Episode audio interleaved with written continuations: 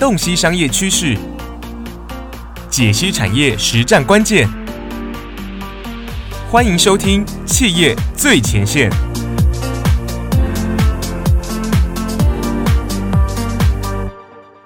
欢迎大家来参加今天的对谈，我是商业周刊副总主笔单小毅。今天跟我们一起参加对谈的嘉宾是正大 EMBA 执行长郑志福郑教授。教授来跟我们听众打声招呼吧。各位听众，大家好，我是郑志福。是，呃，这个哈，今天呢，我们邀请这个执行长哈，来跟我们分享这个大洗牌时代的这个整个领导人的方向跟趋势哦。这个题目其实也一直是商业周刊或是商周 CEO 学院非常非常在意的，特别是现在全球进入一个大洗牌的时代哈。什么叫大洗牌？说穿了就是这个专有名词背后的意思哈，其实也很单纯，意思就是它就是一个混沌的时代。没有任何的标准可言，我们也很难说现在到底到底是要强人领导呢，还是转型领导呢，还是要像微软的 CEO 那样子的，你知道人性的领导？其实我们都说不准是怎么样，因为动不动就出现一个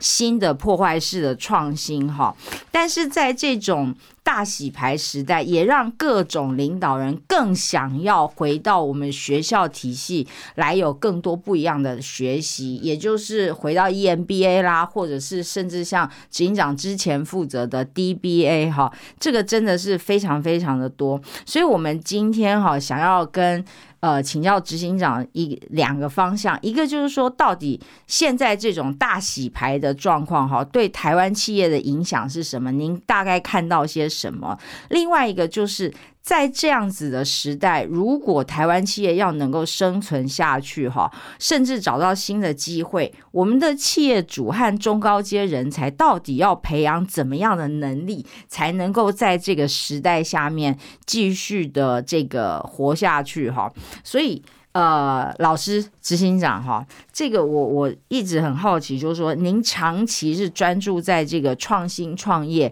营运策略、决策分析哈，所以面对这个全球这几年这样子这么大的变动，不管是生成式 AI，或者是各式各样半导体为王这样的变动，您怎么看呢？嗯哼，OK，呃，谢谢主持人哈，其实。呃，刚您提到了，我们现在在呃产业界、在商业界里面，其实确实遇到了非常大的问题。我们如果来看到最近这五年，哈，嗯，呃，企业其实关注的议题包含了，譬如说早期我们大家所谈到的，像数位转型啊，对，像智慧制造啊，对。工业四点零啊，是，甚至于到这个呃人工智慧，到云端服务，甚至于到最近哈，我们在大家都在谈的这个 ESG，嗯，包含了绿能永续，包含近零减碳，嗯，呃，公司治理，呃，其实这对对我们台湾的企业都带来了前所未有的挑战，还有呃企业转型的这些课题，对。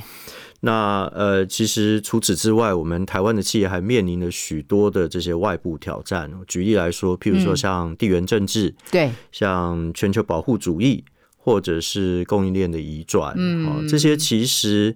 呃，对于我们呃企业主而言，过去都不曾面对到。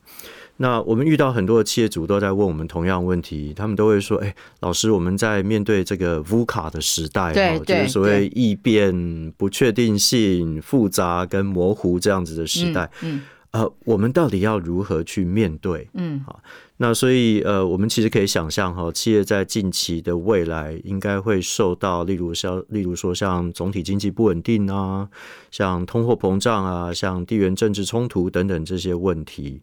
那甚至于可能都会面对到新一波的这个全球景气可能会有大幅度的影响，甚至于衰退的威胁。没有错，是。那呃，教授，那像在这个全球大洗牌当中，您的观察哈，台湾企业受到什么影响？然后哪些产业的影响会最大呢？我们观察到现在其实是一个管理典范移转的一个时代哈。呃，我们的商业界有全新的冲击和挑战。那呃，可是我们现在许多的企业都还在用旧世代的管理典范，在面对这些新的挑战。嗯，好，那我们常讲哈，其实这些挑战、这些影响，它其实是不分产业的。好，只是不同的产业可能会面临到的挑战各有所不同。嗯，我举例来说好了，譬如说支撑我们台湾经济非常重要的制造业，是在这个制造业其中的这个传统产业，我们观察到它的产值，嗯，好，去年到今年年减了百分之十点三，这个大概是过去这五年最大的跌幅。哈，那我们如果来看这些传统产业，他们其实是高度依赖全球贸易。和供应链的企业，对，除此之外，他们还必须要面对到供应链近零减碳的挑战。嗯，好，未来他们如果要走这个出口贸易的话，一定会面临到这些呃 ESG 相关规范的挑战。嗯，好，那我们再看另外一个例子，譬如说在零售业和服务业里面，其实受到的影响最大，可能是那些依赖实体店面。和消费者必须要外出消费的这些企业，嗯，那不止这些产业，其实各行各业都有各自的挑战啊。但我们如果退步来看，哈，其实我们常会说到，这是最坏的时代。但也有可能是最有机会的时代。嗯，好，在现在这种呃变动剧烈的这个时代，其实我们看到一家新创公司有可能就会扳倒一家传统的市场霸主。嗯，或者甚至于是一家具有规模的这种大型企业，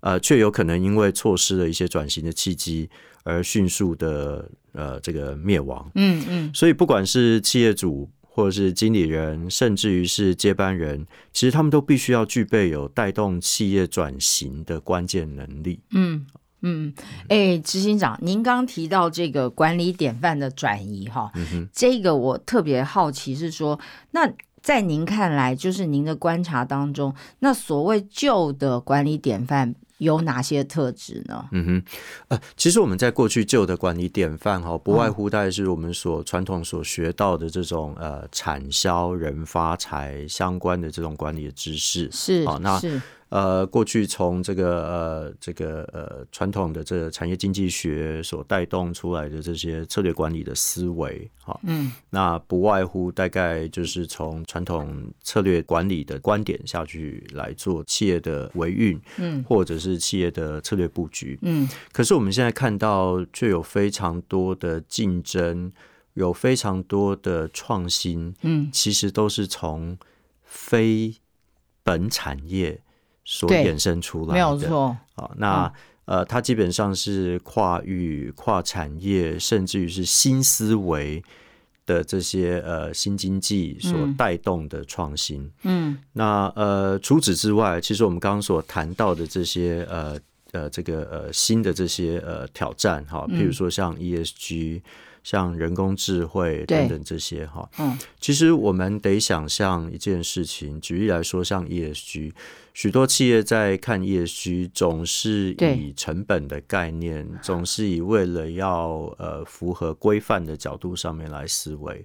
呃，可是我们如果从另外一个面向来讲，如果我们能够把 ESG 看成是一个机会点。嗯，啊，因为掌握到了这个新的契机，进而衍生出自己未来的竞争力。嗯，好，那我觉得这是一个呃不一样的思维，进而会有不一样的行动。嗯，好，不一样的这个呃策略布局。是是是，哎，那所以如果是从这里延伸下来的话，就是旧的管理典范比较是传统的结构式的那种，什么功能就一个萝卜一个坑的这样子的一个呃应试。的这个结构嘛，那所以如果这个新的管理典范的话，虽然在这个呃 reshuffle 这个大洗牌时代听起来没有什么规则哈，那警长在您遇过这些产业或是这些领导人，您自己觉得所谓的新管理典范要有什么样的特质嘞？OK，呃，我觉得在面对到这些挑战。的时候，其实需要有一些独特的特质，我把它归纳成为是五个独特的特质哈，或者是五个独特的能力。嗯，好，那包含第一个，它必须要有趋势洞察力。嗯，啊，它必须要具备能够看清世界震惊格局，还有科技趋势的远见。嗯，啊。那第二个是他必须要有策略制定力，嗯，他必须要能够分析外部的环境和内部的资源，对，并且能够基于这些资料去拟定一个清晰可行的决策，嗯，那第三个，它必须要有市场分析力，嗯，也就是说，我们必须要能够了解市场环境的机会和威胁，是那并且能够呃基于客观的数据分析去找到机会，嗯。那呃，除此之外呢，其实要作为一个好的企业领袖哈，我们还必须要具备有领导力。所谓领导力，它必须要能够领导统御，必须要能够沟通和具有运筹帷幄的能力，嗯，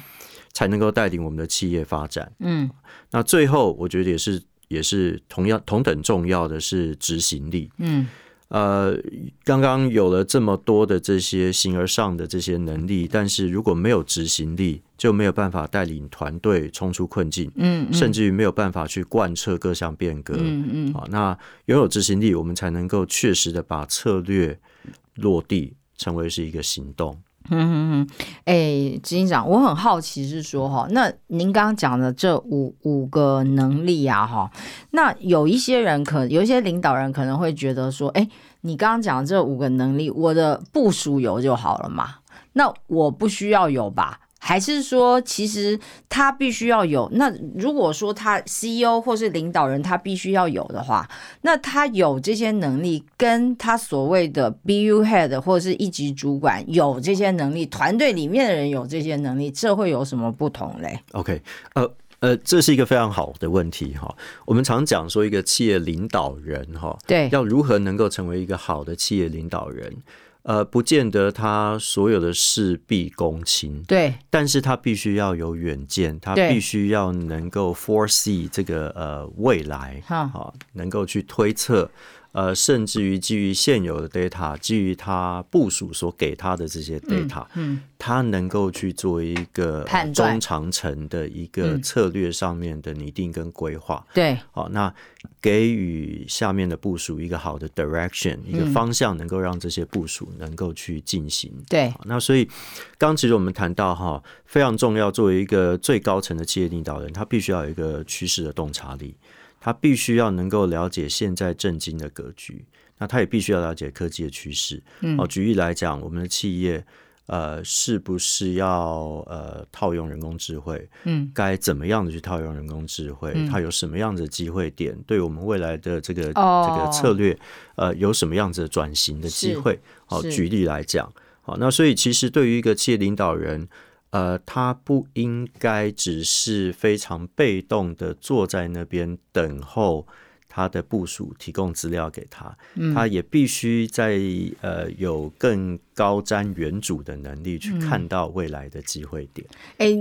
这样我就想到说，那其实这些领导人他必须也要有一些好奇心才行。是的，是的。如果他对这个局势、对这个改变没有兴趣的话，那也是枉然啊，就是等着他底下的人报告给他听。是是是是，没有错。嗯，所以其实呃，您刚提到一个重点，我。觉得好奇心是驱动呃一间企业成长非常重要的一个嗯呃心态。嗯。好呃因为你有好奇心，所以你会对于新思维，你会对于新事物，你会对于新趋势感到好奇。嗯，所以进而你想要去探索成长的机会。对啊，所以现在其实哈，像我们在商周 CEO 学院哈，或是接触到一些领导人，他们其实我我发觉他们最近其实都在很懊恼的，就是说他们不知道怎么问问题，你知道吗？就是问问题啊，然后探索自己的好奇心这些，他们好像觉得。就是，或是底下的人都在等着给答案，等着 CEO 给答案。是，然后他们对事情也没有什么探索的，或是好奇心，哈，就都在等着给答案的时候，其实那个企业它是蛮难往前进的。是的，是的，嗯，呃，我觉得您提到一个非常关键的重点，哈，就是如何问问题，以及如何问一个好的问题。嗯嗯，好，那。呃，我们在问问题的过程中，绝对不可能呃第一次就把一个好的问题问出来。但是呃，我觉得呃你自己过去的经历背景、过去的知识背景、知识能力哈，其实是能够支持你去提问题，甚至于慢慢的去呃修正，变成是一个好的问题。嗯，进而从这个好的问题去衍生出企业未来成长的规划。方向，甚至于哈，一个好的领导人，呃，他呃似乎也不应该就坐在自己封闭的空间里面去做决策，对，他必须要走出去，是。他必须要有跟呃人沟通交流的这个呃能力。嗯。好，所以在这个过程之中，其实呃不外乎都是问问题跟解析问题的过程。嗯，呃，执行长，那我就很好奇哦，因为其实我知道有很多这些领导人，他们也深深的感觉自己的不足嘛，于是就回到学校，然后来念 E EMBA 哈。那呃，我想请教老师，就是说，那你怎么看？就是说，这么多企业老板或是中高阶主管，他们在这个最忙的时候，还愿意拨出时间来回去念 E EMBA，甚至您之前还有一个 DBA 哈、是所以您自己怎么看？就是大家回去想要学习，那这件事情到底对他们去呃再回到企业界，这有会有什么样的帮助？是，呃，其实我觉得哈，学习是无所不在的啦。我们常讲终身学习嘛，所以现在其实呃，在坊间学习的管道其实非常非常丰富。对，啊，不管是你要自学也好，或者是呃外部有非常多的一些学习相关的课程。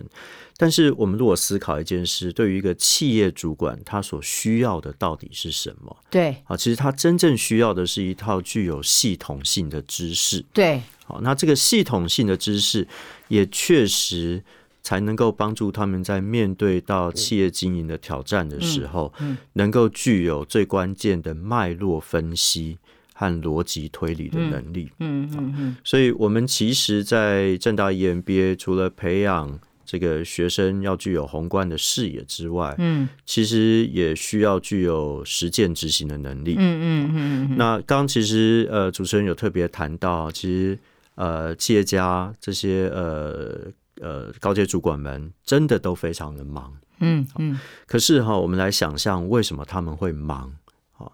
忙的主要原因会不会是因为在工作上面没有效率，嗯或者是因为在能力上面的不足而造成忙碌？嗯所以，我们其实更需要透过学习去改善自己做事的方式，或者甚至于去补足自己在能力上面的缺口。是好，所以忙这件事情反而应该是一个驱动力，让他更应该要朝向终身学习的角度，而不应该是一个哦。停止学习的借口。哎，这是蛮好的观点呢，我倒是没有这样想过，就是说，其实反而更应该要去学习哈，是。在你忙到不行的时候，是是，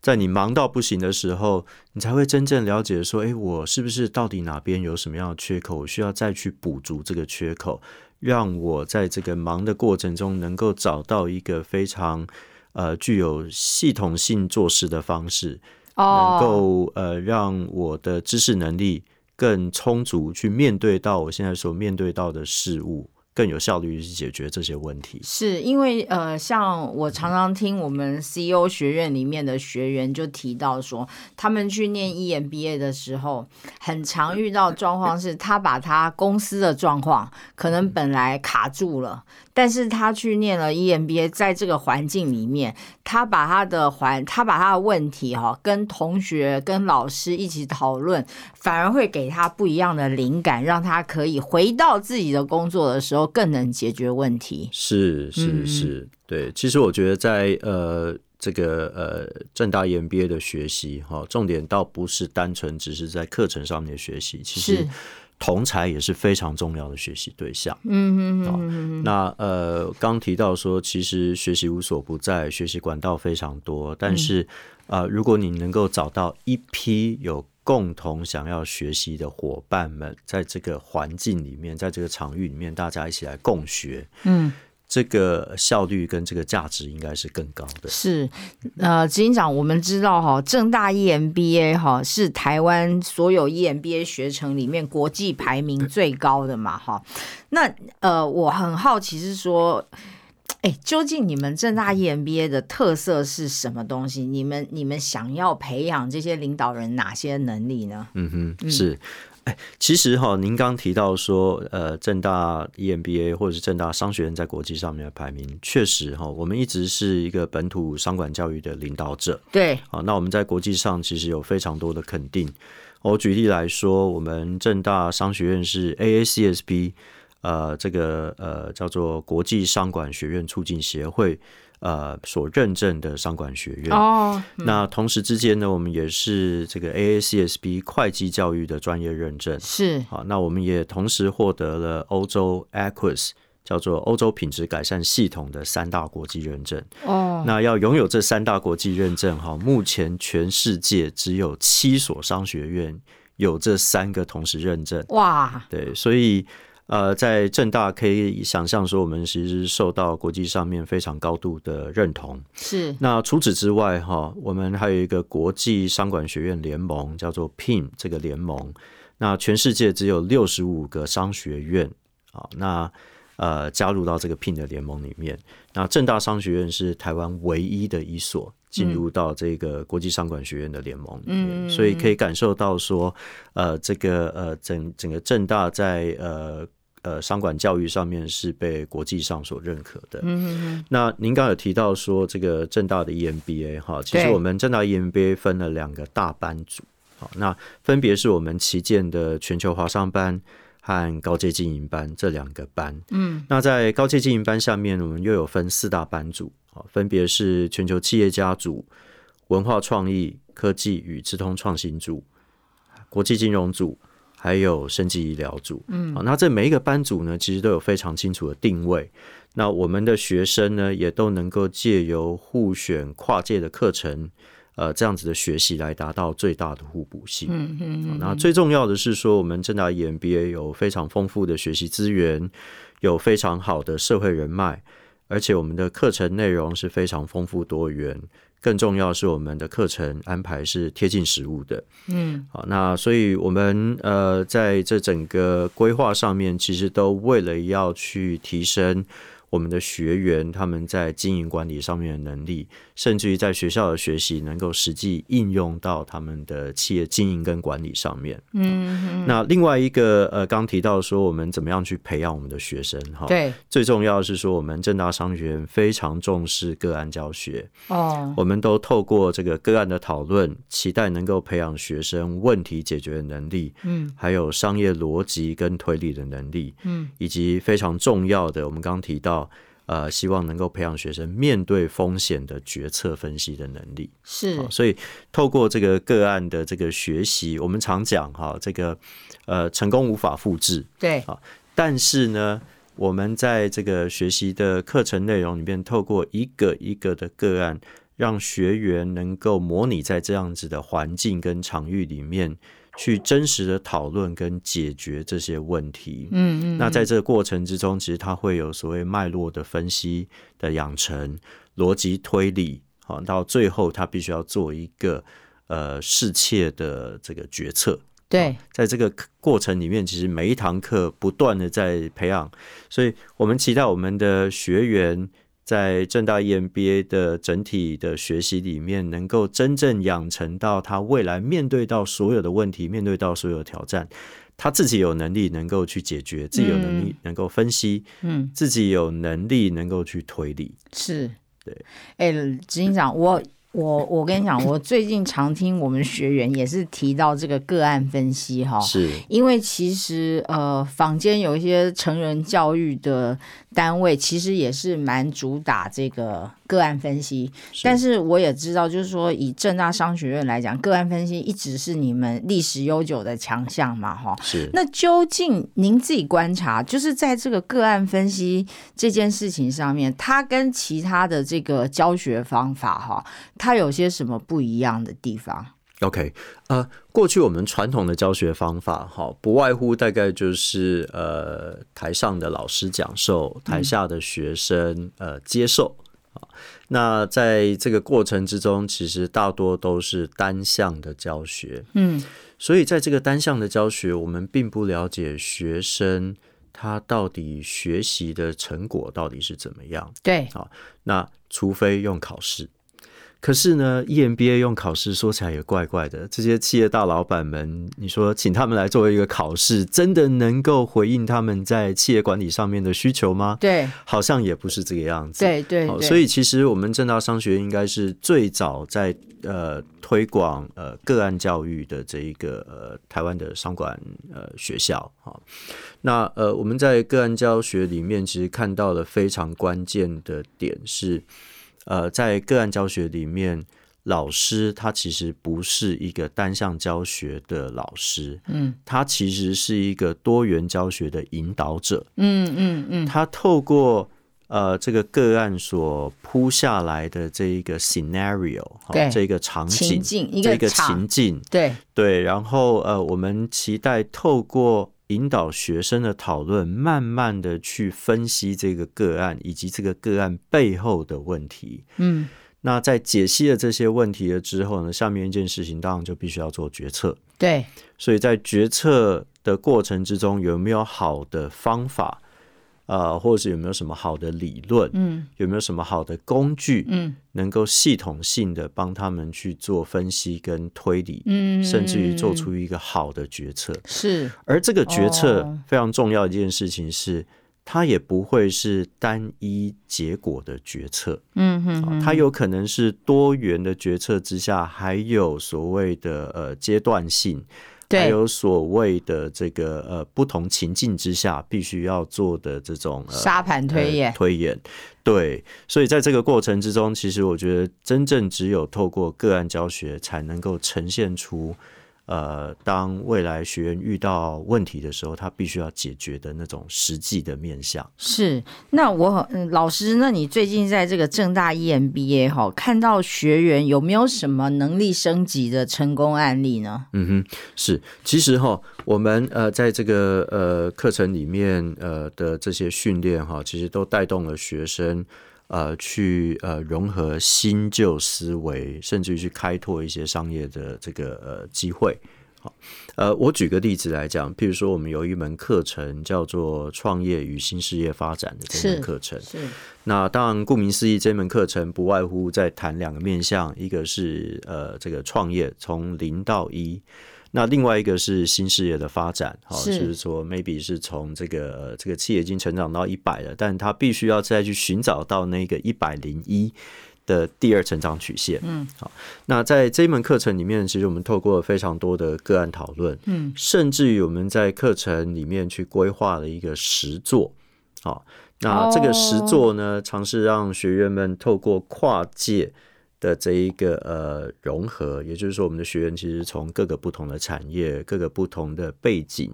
啊而来，所以呃，透过这个融合，透过课程的讨论，呃，去发展出一个新的商业机会。所以在这个课程的结束呢，我们有一个创业大擂台的活动，在这个创业大擂台的活动里面呢，就有学员。呃，我们这个呃提出了一个非常呃有别于传统金融，甚至于整合 ESG 理念的一个新的商业模式。哦，这样子啊。甚至于他们还有呃期待，希望能够持续来推动，不是只有在这一门课程的这个呃呃这个成果报告就结束了，不是留在 paper，不是留在 paper 上，不是留在简报，不是留在课堂里面，他们真的是希望能够往前推进。那有实践出来是。呃，目前现在正在进行中。哦，那再再给另外一个有趣的一个呃例子哈，我们其实也有呃传统产业的学员，对，他因为在正大 EMBA 的这个学习，所以他突破了过去营运上面的盲点。对，呃，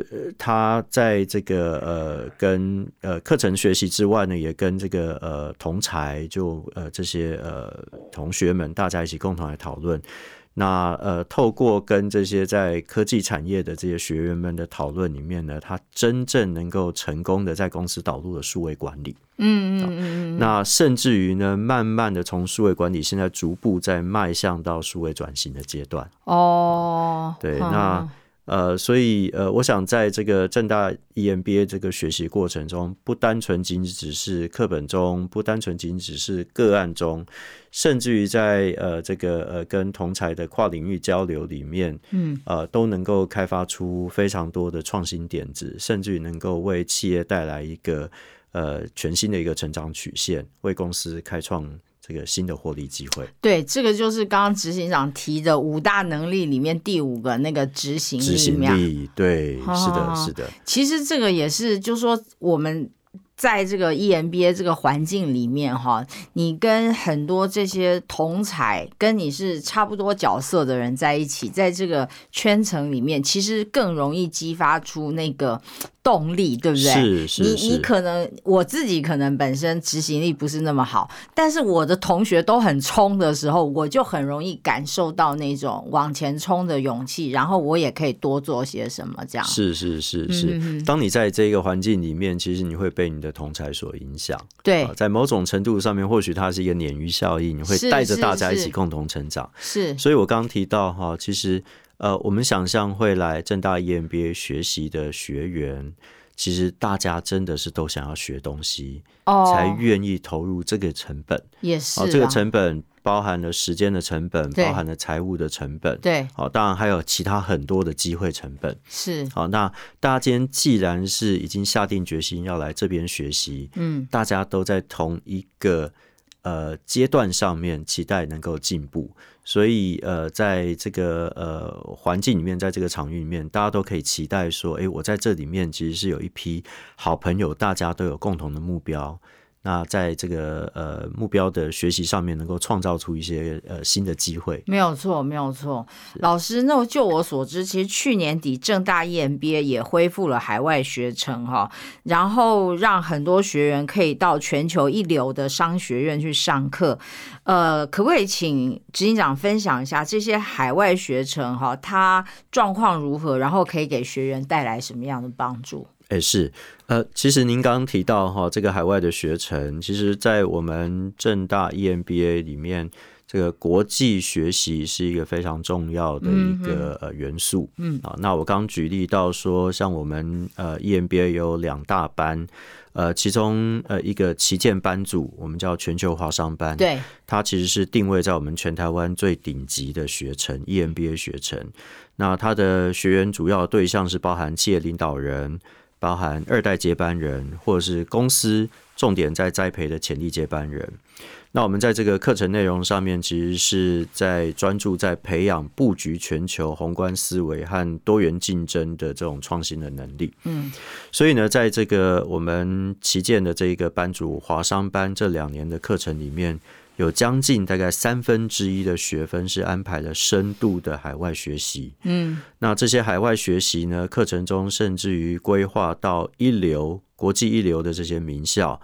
呃，举例来讲，譬如说美国的宾州华顿商学院，是。啊，英国的剑桥大学，嗯，还有新加坡国立大学等等这些顶级的国际一流名校来进行短期。的跨境和标杆的学习是。哦，那同样的，除了这个华商班之外，我们在呃高阶经营班组里面呢，也同样每一门呃也都有一门这个境外营运观摩的课程啊，所以呃在我们的这个教学的哲学里面哈，其实我们是相信行万里路，胜读万卷书，是。我们强调不单纯仅仅只是书中学，我们也非常重视由中学。所以在台湾的产业，如果要突破这些陷阱，哈，陷阱包含是现在的困境以及限制的困境，嗯，啊，在必须要突破这些陷阱，走向国际，哈，才能够真正的去呃带动出另外一个成长的动能。没有，所以我们期待是借由呃这个学习了解国际上面的脉动，进而能够思索自己下一步成长的机会。是，哎，执行长，我最后有一个好奇的问题哈，就我们知道您是今年八月接任这个 EMBA 执行长嘛？是。您自己对于，然后您之前是 DBA 的执行长，就是博士班的这个执行长，是。然后现在来到这个 EMBA 执行长哈，然后加上您之前有非常丰富的产学的经验，所以我很好奇是说，您呃在。开始要开始，现在等于说，呃，接手这个 EMBA，您自己对正大 EMBA，您自己呃有什么想象或是什么愿景呢？是，嗯，呃，我觉得这个问题其实问的非常好，也是一直不断在我自己脑中思索的问题哈。那呃，我觉得正大 EMBA 其实是应该，甚至于是整个正大商学院，其实是担负了我们呃一个非常重要的大学社会责任。对，这个大学社会责任，期待能够带动我们国家产业、跟企业、跟经济的发展。嗯嗯，好，所以在这个历程里面呢。我刚刚一直在强调进修教育这件事情，就相对的非常非常重要。嗯嗯嗯嗯。那呃，我们希望能够发挥我们自己的在商管教育上面的社会责任，嗯，能够为我们的企业家、为我们的专业经理人能够赋能。嗯嗯，能够让他们有这些能力去面对到呃环境，面对到企业，面对到国际上面的挑战。呀，好，那期待能够透过我们正大 EMBA 的学习，嗯，为大家能够呃开开创出另外一个新的局面，是为我们的国家经济或是为我们的产业。能够有另外一个呃新的活水能够注入，嗯，的确是哈，就是我们一开始就讲到说，现在我们整个呃全球也好，台湾也好，经理人面对的其实就是一个这种混沌不明哈乌卡的时代，然后大洗牌的时代，所以究竟他们要怎么样在这个这样子的变局里面，可以杀出一条生路，开创新的机会？其实学习还是虽然听起来。还是一个老梗，但是它其实也是唯一的一条路，你必须要不停的跟着大家一起学习嘛。那刚好就是正大 EMBA，其实就可以作为这些专业经理人、CEO、企业二代或是创业家很好的一个知识的军火库哈，提供他们这个非常完备的知识也好、工具也好，甚至是思维脉络、系统性的思考，让他们可以在这个国际市场上让台湾的。企业可以更发光发热，维持我们这个隐形冠军。特别是执行长也提到现在的这种 ESG，是对不对？它几乎等于是又开创了一个新的游戏规则。是那究竟怎么样？好，现在的领导人要怎么样跟这个时代脉动的对接呢？我觉得就是。各位，就是我们正大 EMBA 是最好的选择了，而且其实正大 EMBA 刚刚讲了，它在很多个国际规格的认证上。台湾只有正大 EMBA 有，那这个背后的意思是什么呢？不是正大 EMBA 爱得奖，而是正大 EMBA 跟这个国际社会、跟不管是学界或是业界的这个 community 社群的 network 的连接是完善的嘛？是，它是一个顶标的 EMBA。很高兴今天邀请到这个政治府正执行长来跟我们分享，到底这个 EMBA 可以为大家创造些什么，以及执行长对于这个未来人才的看法。那我们今天谢谢大家的参与，那我们今天的对谈就到这里，谢谢。好，谢谢主持人，谢谢大家。